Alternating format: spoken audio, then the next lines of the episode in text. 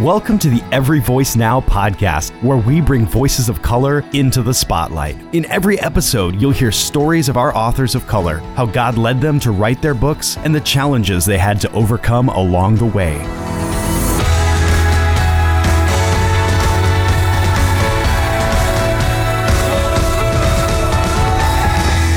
Hi, everyone. It's Helen Lee, one of the producers of the Every Voice Now podcast, and I'm delighted to introduce today's conversation with Sean Palmer. He's the teaching pastor at Ecclesia Houston. He's a speaker, executive coach, and Enneagram expert. And his voice might sound familiar to you because Sean joined us on our first season of the podcast in one of our Enneagram Supersize episodes after the release of his book, 40 Days on Being a Three. So if you haven't tuned into that episode, I do encourage you to go back and listen to that sometime. But today, Sean is back with us after having released a second book with IVP, Speaking by the Numbers. I hope you enjoy this conversation with Sean Palmer.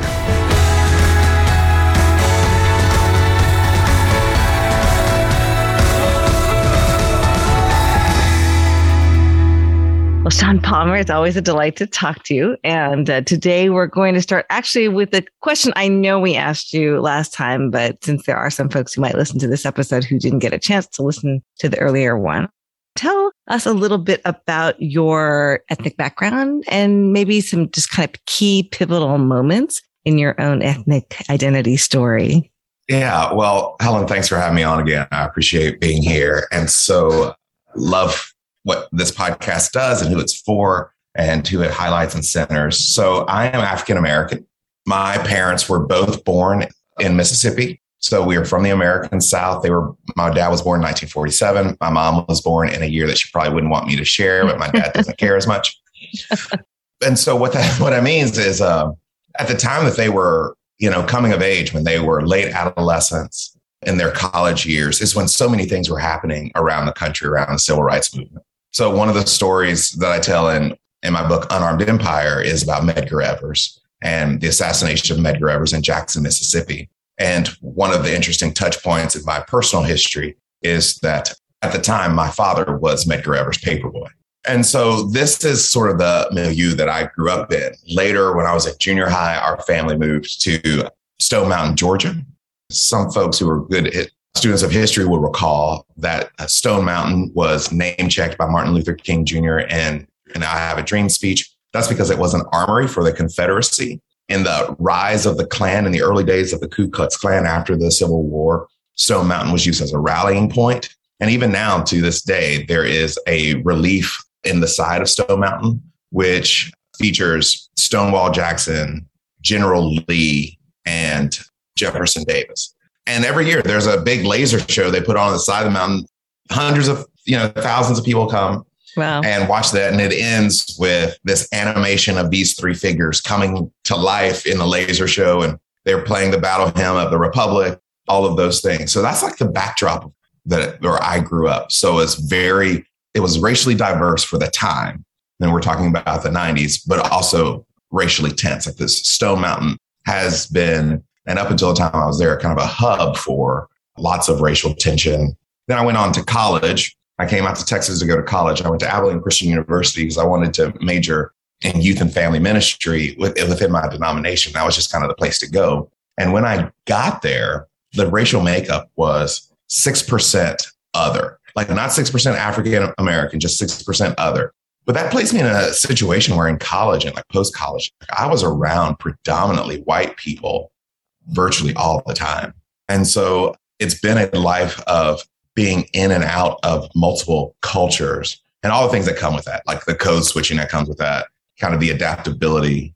It's just part of the way that I have made my way through the world. At this point in my life, with all of that in the rearview mirror, I've seen both what that's cost me in a lot of ways, but also uh, what that in many ways, and because it's been costly, but because it's been good, it's been a calling to be in those spaces because there are things that I can do and say in those spaces that I hope are helpful, that are challenging to folks who don't see a problem with those spaces, spaces existing like that.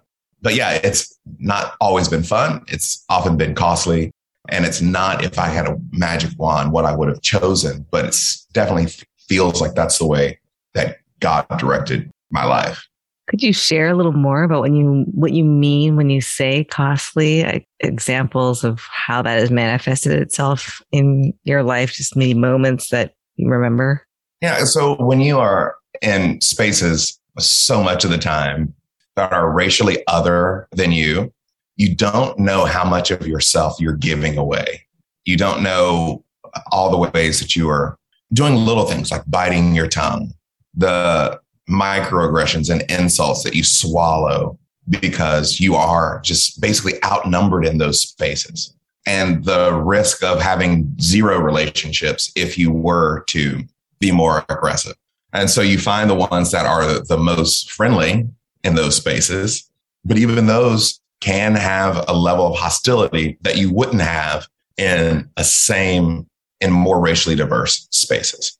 So I see this a lot with my daughters who are much, who are very deliberate about picking out spaces where they can be with people who share their experiences, who look like them, who have this similar worldview because of their experiences, who've endured some of the same hardships and setbacks because of their race and some of the same culture because of their race. And those are opportunities that, that I didn't have. And I did not realize how much that the lack of that availability and my own blindness in choosing to some regard, because I'm not going to say that it's always it's someone else's fault necessarily, how much that ultimately costs you in terms of the self and what, you offer to others for nothing in return or for insult in return. Yeah, no, that's like resonate with much of what you're saying. Um, sadly, it's a reality, I think, for those of us who are often operating these majority white spaces. So all that, yeah, resonates.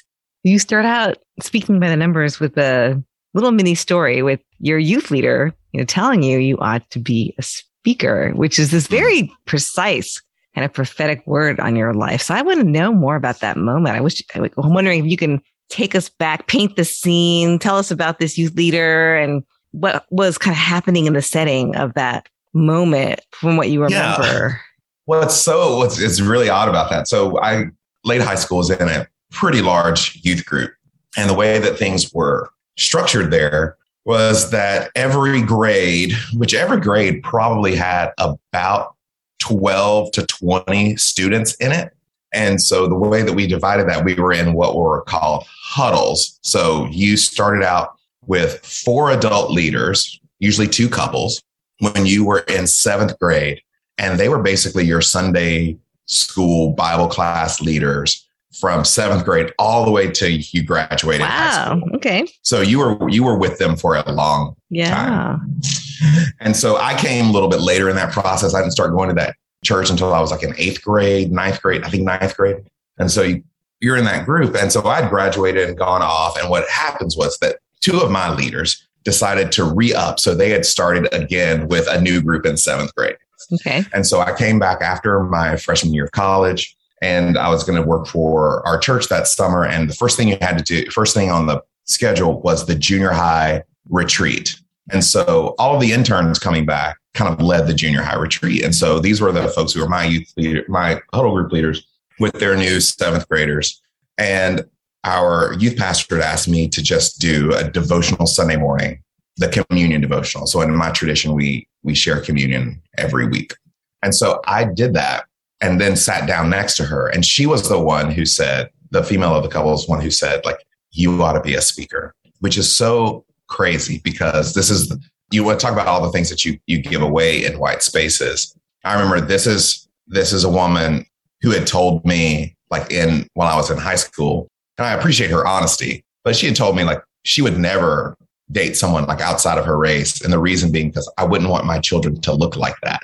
Oh my gosh. Wow and kind of at this point in life, like she and I would probably agree that Jesus is Lord and nothing else in terms of theology. But God did use her in that moment to sort of kind of set a course for me. And I think this is what, you know, because I was in student ministry for about a dozen years.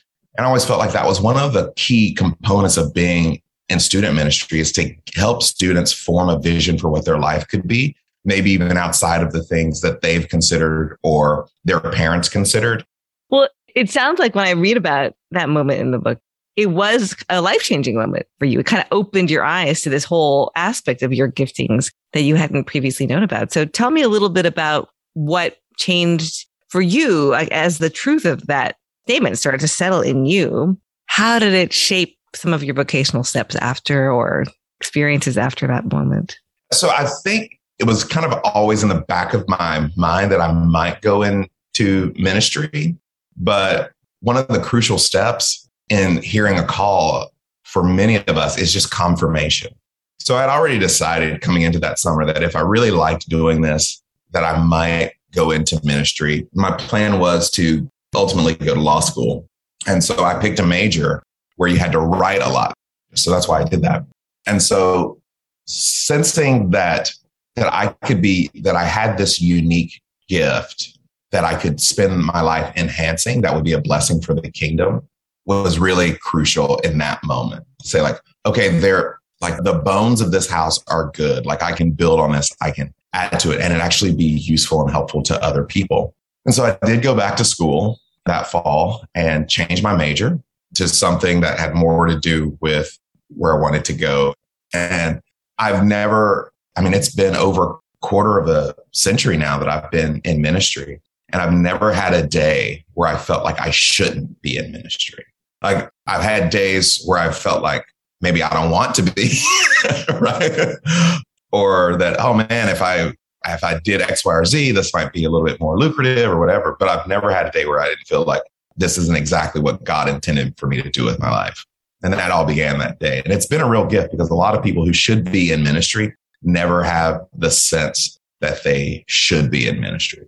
Well, I love hearing about that aspect of your vocational journey. And as we head towards talking a little bit more about your book, the other piece of that story is your Enneagram journey. And we got to hear a little bit about that in our episode in season one and how you met Suzanne Stabile, Enneagram master and one of our fellow IVP authors. And you had the chance to eventually do an apprenticeship with her, as you shared back then. But now I'd love to go a little deeper on this topic because you've gotten to a place where you have developed really deep expertise on the Enneagram. And as we both know, there aren't that many people of color who have that kind of expertise. You develop that knowledge as a black man in an area where there are not that many black men who have dove into the topic the way you have. So talk to us a little bit about your Enneagram journey and reaching this level of expertise through that lens of race. So, my first weekend that I went and spent with Suzanne during that time when I was studying with her, I asked her during the break because uh, I, I had a sense. I was like, I know who's going to be in this class with me. It's going to be mostly white women over 50 with expendable income. Because there are certain things that you have to have to be able to do a course like that. You got to have the time. You have to have several thousand dollars for just to register. You got to be able to fly there. You got to be able to house yourself, find some kind of housing. You got to eat while you're there. Like you are in for some serious dollars to do this. And so I knew exactly who was going to be. And I know the books that I was reading, at least ones people had pointed me to through that time. And I just became curious. And I asked Suzanne, I said, is the Enneagram just for white people?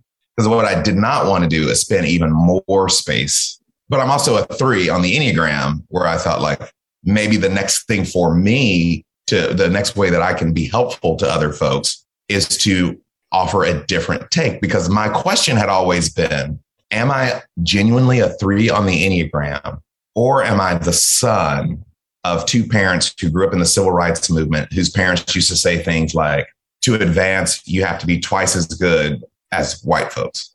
Like you have to work hard, you know, feelings aren't facts. Like that were the met, was I naturally a three or am I the product of parents who had to work their tails off in this country to create opportunities? So here's my dad who's got a, you know, who has a PhD from the University of Mississippi at this point in, in, in my life. And my mom, who was kind of one of these whip smart, like skipped grades in school sort of people, like, is that true? How racialized is my any what I think my Enneagram identity is. And my older brother is a seven, which means he's also an aggressive number. And so what I've come to find out, you know, and when people will talk to you, if you go to, if you talk to 10 men of any race, right, who grew up in challenging time, maybe an economically stressful neighborhood, like they will all, if you show them the Enneagram, they will all identify as eights, but they're not all eights, but they have had to adopt those behaviors to survive. So one of my good friends, my co-teacher for the summer in a class I'm teaching is a wonderful woman named Suzanne Dion, who has worked with the Prison Enneagram Project. And she says, like, when she teaches the Enneagram in those spaces, regardless of race, but we know what the, we know how America imprisons its citizens. Like, the imbalances in who goes to jail for how long, dependent upon race. Like, and anyone listening can just Google those facts. Like, I'm not making that up. And she says, you know, they have to teach from the gift side of the Enneagram rather than the shadow side of the Enneagram because there's already so much self hate and shame and self anger at play when you go into prison. And so I was starting to look at the Enneagram and thinking, there's more here than most people know, which is kind of the typology, know your number stuff. But what would be really helpful for people? Where does the transformation occur?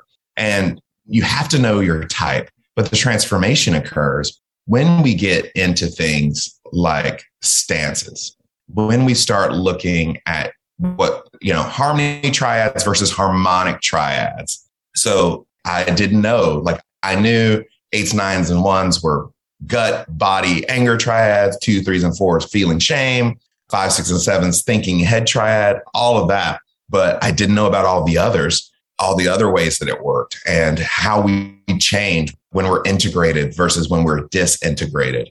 I didn't know about coping styles that folks grab onto and how to frame those. And so what I found is the Enneagram like starts out as this sort of here's the nine types, but it begins to fracture in all these really uh, meaningful and significant ways that then our personality type and personal story comes together. And so people of color and people of LGBTQIA community have different stories. So when you go and you hear someone teach on type, they actually are teaching from two things. They're teaching from their type, which is what speaking by the numbers is largely about.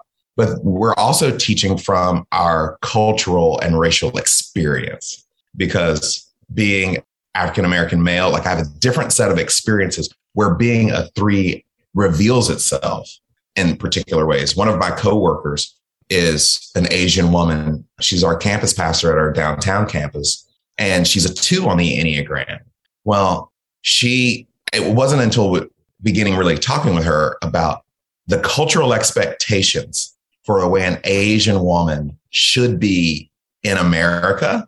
Oh, yes. And, be, and because she's a two, she actually meets some of those expectations naturally. But, you know, and if in our congregation, we have a significant Asian population, like we have members of our, our board of elders are, are, are Asian women. And I hadn't heard those stories. So I couldn't actually teach effectively the full range of the Enneagram without knowing it really shows up differently as a, you know a suburban white mom of three kids who is a two versus an Asian woman in that same space. And that's really helpful for us to know. And like there are different challenges, like as an African American three on the Enneagram than there are a white male three on the yeah. Enneagram. And if we're if the idea behind the Enneagram is to care better for ourselves and to care better for other people, then those are spaces we have to know. And so I wanted to explore that. And that's what sent me kind of into the the rabbit hole for the last five or six years. Before we return to our conversation, I wanted to let you know about a book from IVP called Healing Conversations on Race Four Key Practices from Scripture and Psychology by Veola Vazquez, Joshua Knabb, Charles Lee Johnson, and Krystal Hays. In this book, four experts in psychology and social work present a model for how to build and deepen the cross race relationships we want. Each chapter will guide you through biblical examples, case studies, activities, and journaling exercises to prepare you for practicing healing conversations. This book is the culmination of professional and deeply personal conversations the authors have had with each other, wrestling together over current events, over their own stories, and over their roles in the healing process. They combine biblical teachings with psychological science to help Christians develop the skills to discuss race and ethnicity. So stick around until the end of the show to hear how you can get a special deal on healing conversations on race. I'm Helen Lee, and you're listening to the Every Voice Now podcast, where we're talking today with IVP author Sean Palmer. Sean, I'd love to hear a little bit about the story of Speaking by the Numbers in terms of its origins and its genesis. Was this a book that you had in your mind all along that you would write, or was it somehow inspired by your work on 40 Days on Being a Three? Just tell us a little bit about how this book emerged. So, for a couple of years now, I've been a speaking coach working with clients, lots of preachers and other folks, just to help them communicate better with more clarity and with stronger focus. And I started looking, I was doing that. And this is while I was studying the Enneagram. And the more I learned about the Enneagram, I thought this is a great tool to help professional speakers craft messages that are going to be more impactful for a greater number of people. And I initially started, and I tell this story in the book of one of my church members coming up to me and saying after a particular sermon, like, that's the most Enneagram 3 sermon I've ever heard in my life, which made me think, oh, like, what if here I am, someone who's really committed, like I did my, I studied homiletics when I did my master's, really committed to the spoken word and really think that it can be transformative. But I've been missing people because I have been talking to myself, thinking that the world sees the rest of the world sees the world the way that I do. And so that's how I got to this book, thinking through, okay, how does it show up for certain people? And the problem when you teach the Enneagram, broadly speaking, is that you've got to go around the circle. You've got to teach to all nine numbers, which takes a lot of time and a lot of ink. But what I discovered in Enneagram stances, triads and stances, is that all numbers receive information in one of three ways. And then we process that information in one of three ways. And then I thought, okay, that I can do something with in a 20 or 30 minute talk to a group of people. Like I can hit where people where they live. And part of this comes from the idea of when I was in college, I was a um, telemarketer for my university. So we would call alumni and do fundraising. So I worked in the development office. And as you're training in the development office, they give you, I think it's like there's something like seven or 12 motivators. And so these are the things that motivate people to give. And you have got to become a really good listener to understand these motivators and to then pick up the motivator which you need to deploy when you're talking to potential donors. And so like my mind is thinking, okay, I know that there are these motivators out there. So I want as a communicator for people to actually do something with what I give them. And the Enneagram is a great tool for learning that. So, what if we, and you know, we write not because we're experts on something, but we're trying to figure something out. At least yeah. I do. Like I'm trying yeah. to learn. And I knew enough about this that I knew that there was something there that I wanted to pursue knowing. And I had no idea what I was getting myself into because there is so much to learn and so much to know. And I tried in speaking by the numbers to make that as simple and straightforward as I could. Like that's why there are so many charts in, the, in the book. Like I've never written anything with charts.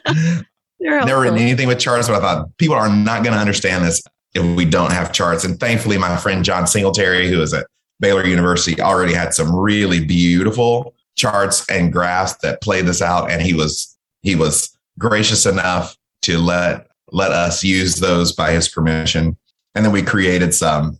And so I think that's how I got here. As you have been applying what it is you have written about and are continuing to learn, do you have any stories of times where using this way of thinking about communicating has altered the way you present a sermon, a talk, and a result that has been different than maybe what you've experienced in the past? it has altered the way that I prepare my presentations because obviously I'm asked this a lot. They're like, well, do you do this? And I was like, well, yeah, I do. and so at the beginning, I, I have a printout that every talk begins on this sheet, and it's a storyboard. And that's a technique that I teach my clients how to storyboard a message. But at the top of it, I've got several questions I want to answer as I'm working through it. And I have amended that to where now it just it says at the top, think, feel, do. And I want to make sure that I am giving my hearers a significant amount to think about. I want to make sure that we touch our feeling center, that people are emotionally connected to what's happening and something to do. Depending on the aim, the greater aims of that communication set, I might land more heavily on one or the other because there's sometimes where you just need people to do something, right? And there's sometimes where I just want to bring you into contact with how, with a feeling to re engage your own feeling center. But I want every one of those to be in a message because there are some folks who like it's not a good message if you don't give them enough to think about. And it's others, it's not good if you don't give them something to do. But what I'm doing, especially in my context where I speak most of the time in a church setting, is like you're not going to get something to do every week. You're not going to get some new set of ideas every week. But on balance, like if you're here, the majority of worship gatherings over a course of a year, you will get a steady diet, hopefully to form a more rounded person. But it also then shapes, and again, in a church setting, the series that we do. So, like right now, we are in a series called Hearing What She Said or something like that. And we're just working through great women thinkers, leaders in the church throughout church history. And so we'll take like one person and it's like give kind of a biography of her life, where it touches the scripture, like where she is inviting us to live out a particular scripture and invite the church to see the world the way that she saw it. But it's still a Christian church sermon. So it's, it's scripture based and we're using these women's lives kind of as an illustration. So it's kind of the reverse of the way most things are put together. But that's mostly a thing, like that's mostly a thinking sermon, right? Mm-hmm. That's a mostly a thinking series. So we've got to follow that up at some point with something that's heavy on doing, like how we live together. So each year and so you balance it out throughout the year. And we're actually redoing our entire formation process hmm. throughout our church around these centers of intelligence about around thinking, feeling, and doing. And so we want to have things that invite the entire congregation into deepening those centers of intelligence, knowing that for each person, one center of intelligence is going to be the go to, going to be much more instinctive, and natural for them. So that's how it's showing up for us. Oh, I love it. I'd love to actually talk a little bit about kind of the intersection between your speaking and your writing. Are they kind of like two sides of the same coin? Are they distinct and different for you to think about? Was it, is it harder to do one or the other? Do you prefer one or the other? Just talk us, to us a little bit about the relationship between your speaking and your writing. Yeah. So the answer to that is yes and no. Right. So I write manuscripts for the majority of my sermons, but I don't preach the manuscript. And I do that for a couple of reasons. One is that I want to remember what I said. And so, like, if I just like have a, a note someplace like bird story, like in four years, I won't remember what the bird story was. But I also want to make sure I'm not repeating myself too often. So when I preach, even though I've written a manuscript, my main task when I'm preaching is to be present, like to be in the room. So I don't want to read the manuscript. I do want to memorize certain pieces that I've crafted a, in a particular way. So writing has made me a better preacher in terms of the use of language, in terms of broadening language, in terms of disruptions and discontinuations, that sort of thing. And it also makes your thinking clear. So that's the beautiful thing about writing is it forces you to think clearly. It's like, oh, I said that. I'm repeating that. I've gotten to the end of writing sermons and taken out whole sections because I've already said this. So it, it makes your verbal presentations more crisp and it makes your thinking more crisp. So I encourage most of the people that I work with, and you know, I also part of my job here at our local church is I work with younger staff people who are wanting to move into communication more and helping them to plus up their skills. And that's one of the things that writing does. It's like it makes you think clearly, get your ideas out on paper. Do you prefer one over the other, speaking over writing or writing over speaking? Or do you love both equally as forms of communication? Well, I mean, selfishly, speaking is much better because you get instant feedback. Like you get to, you're in the room. So does the joke land? And I'm naturally better at it. It takes a lot. And I'm sure you could ask around at IVP. I feel so badly for the people who have to edit me because they have to come up with sensitive ways to say, this makes no sense. because like as we as all writers know, there's just something that's lost between the head and the fingers, like when you're typing and it's like, or like you get, I've got to revise something today. Like, oh, I got a word wrong, but it's a crucial word. Like there's a big difference between could and could not when you're advocating for something. Here's the difference. If I got a phone call and someone needed me to speak at something in 30 minutes, the biggest hurdle I would have is driving there in 30 minutes. If you want me to write something, I have many, many hurdles to do that well. And so if that means I prefer speaking more than I do, just because I'm just more competent at it. Well, I would love to follow back up with what you just said about many hurdles in to write, because you mentioned that the last time we spoke about how when you were younger, you didn't necessarily get a lot of encouragement for your writing. And yet now you've written three books. So maybe tell our listeners a little bit about what it was that it gave you the motive. I mean, a lot of people want to write books, say they want to write books, even, you know, would call themselves good writers, and yet they can't write a book. And you've done three. So you have figured out a way to overcome whatever hurdles you feel like you have internally. And I would love just your insights into how how you did that or how people could do that if they feel that same kind of sense of I want to write a book. I feel called to write a book, but I feel like I have all these barriers. Yeah. Well, it it helps to be a three, seven, or eight on the Enneagram because you have all of that aggressive, regardless of energy. We don't always have to have encouragement is great. We don't have to have it to do something. So that's the first step. and I don't know. I mean, I, you're right. Like lots of people say they want to write a book. It's something that I always knew that I wanted to do. Like even back as a teenager, I wanted to write a book one day. And I don't know what made me do it when other people want to write books and, and just can't seem to. And I think part of it is I took it very slowly, though it seems everyone who writes a book, it seems like overnight success to everybody else but them mm-hmm. because they know how many hours they have spent writing and how many things they tried to do that didn't work out. In, I don't know, 2004, maybe, I had kind of piddled around with a blog. And then my mother in law gave me like $200 for Christmas. And I thought, I paid attention to people who were doing really well in the blogging space back when blogging was a thing. And they were saying, these are the things you need to do. Like you need to have like a dedicated domain page, not just somebody at blogspot.blogspot.com, like to be taken seriously. Um, really build out a website, do, and I thought, okay, I've got this 200 bucks. Like I'm going to do that. And it started with, and I was like, I'm really going to hunker down. I'm going to write five days a week and see if I could build an audience. And so I started doing that. And a couple years later, you know, I started waking. That's when I started waking up at 4:45, 5 in the morning because our girls were little. And like once they were up, you couldn't get anything done. Yeah. So I started there and began just working my way, building a readership. So it was five days a week. Then a couple years after that, that got to be too much. I went to three days a week. Then it went to two days a week, and the traffic was still about the same. Mm-hmm. And then it was like one day a week.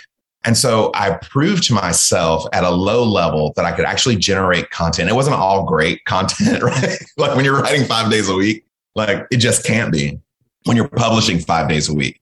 And uh, all of those things that, all of those habits that successful writers talk about, that when you're starting out, you think you can skip, like write 500 words a day like have a dedicated writing space, have a dedicated writing time. I just decided to do those.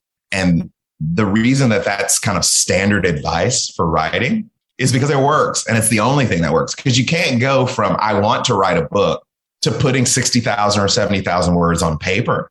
You may be very gifted at the stuff you've written, may be very good, but you're not a writer yet until you know how to lay out an argument, until you know how a book flows and all of these things. And you're always still learning these things. Like I was, I was with Robert P. Jones back in February, and who wrote The End of White Christian America. And I mean, both of his books, White Too Long, both of his books have won national awards. Like you don't win bigger awards than he's won with both his books. He's only written two.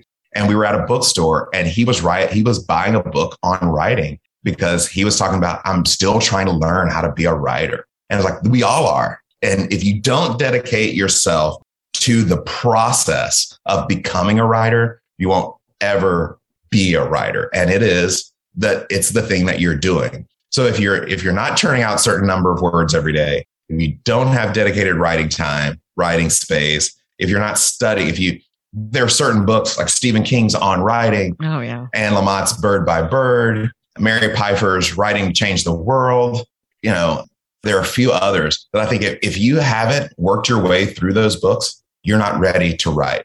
When Stephen King says, if you don't read every day, you're not ready to be a writer.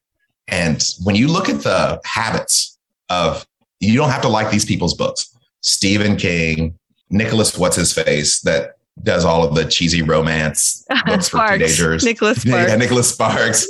Like actually study what those people do and that's what it takes to be a writer. And you have to you have to move helen from the space of i want to write a book to i am a writer. Yeah. I am a writer. Like this is what i do. Such great advice. I love it but let me end with this which is you mentioned the aggressive stances or the aggressive numbers they, they have kind of a fire in them already that maybe makes them more predisposed to be action oriented to actually get the writing done butt I would imagine you would say that anyone from any number, from any typology can be a writer. Would you agree with that statement? Yes. It just takes, you know, it only takes three words to be a writer, but in chair. Like you just have to sit down yes. and do it. Yeah. And you'll get better. You'll find readership. It's very much like public speaking. Um, trust yourself and you can do it. You just have to dedicate yourself to doing it. Yeah. Good advice. I'm inspired. Well, now we want to let all of you know that you can find Sean Palmer's books, Speaking by the Numbers, as well as 40 Days on Being a Three at ivpress.com, along with other IVP resources mentioned in this episode. And use the code EVN40 to get 40% off these books plus free US shipping. That's code EVN40 at ivpress.com. So check out our site to get a great deal on these titles. Thanks everyone for listening to the Every Voice Now podcast brought to you by IVP. Our producers and hosts are Paloma Lee and Helen Lee. If you're enjoying our show, we would welcome your reviews and recommendations. You can also support our efforts financially at everyvoicenow.com, and we'd love to hear from you directly anytime. You can find us on Instagram and Twitter at everyvoicenow, or visit the site for show notes, transcripts, and more. And join us next time for another inspiring episode.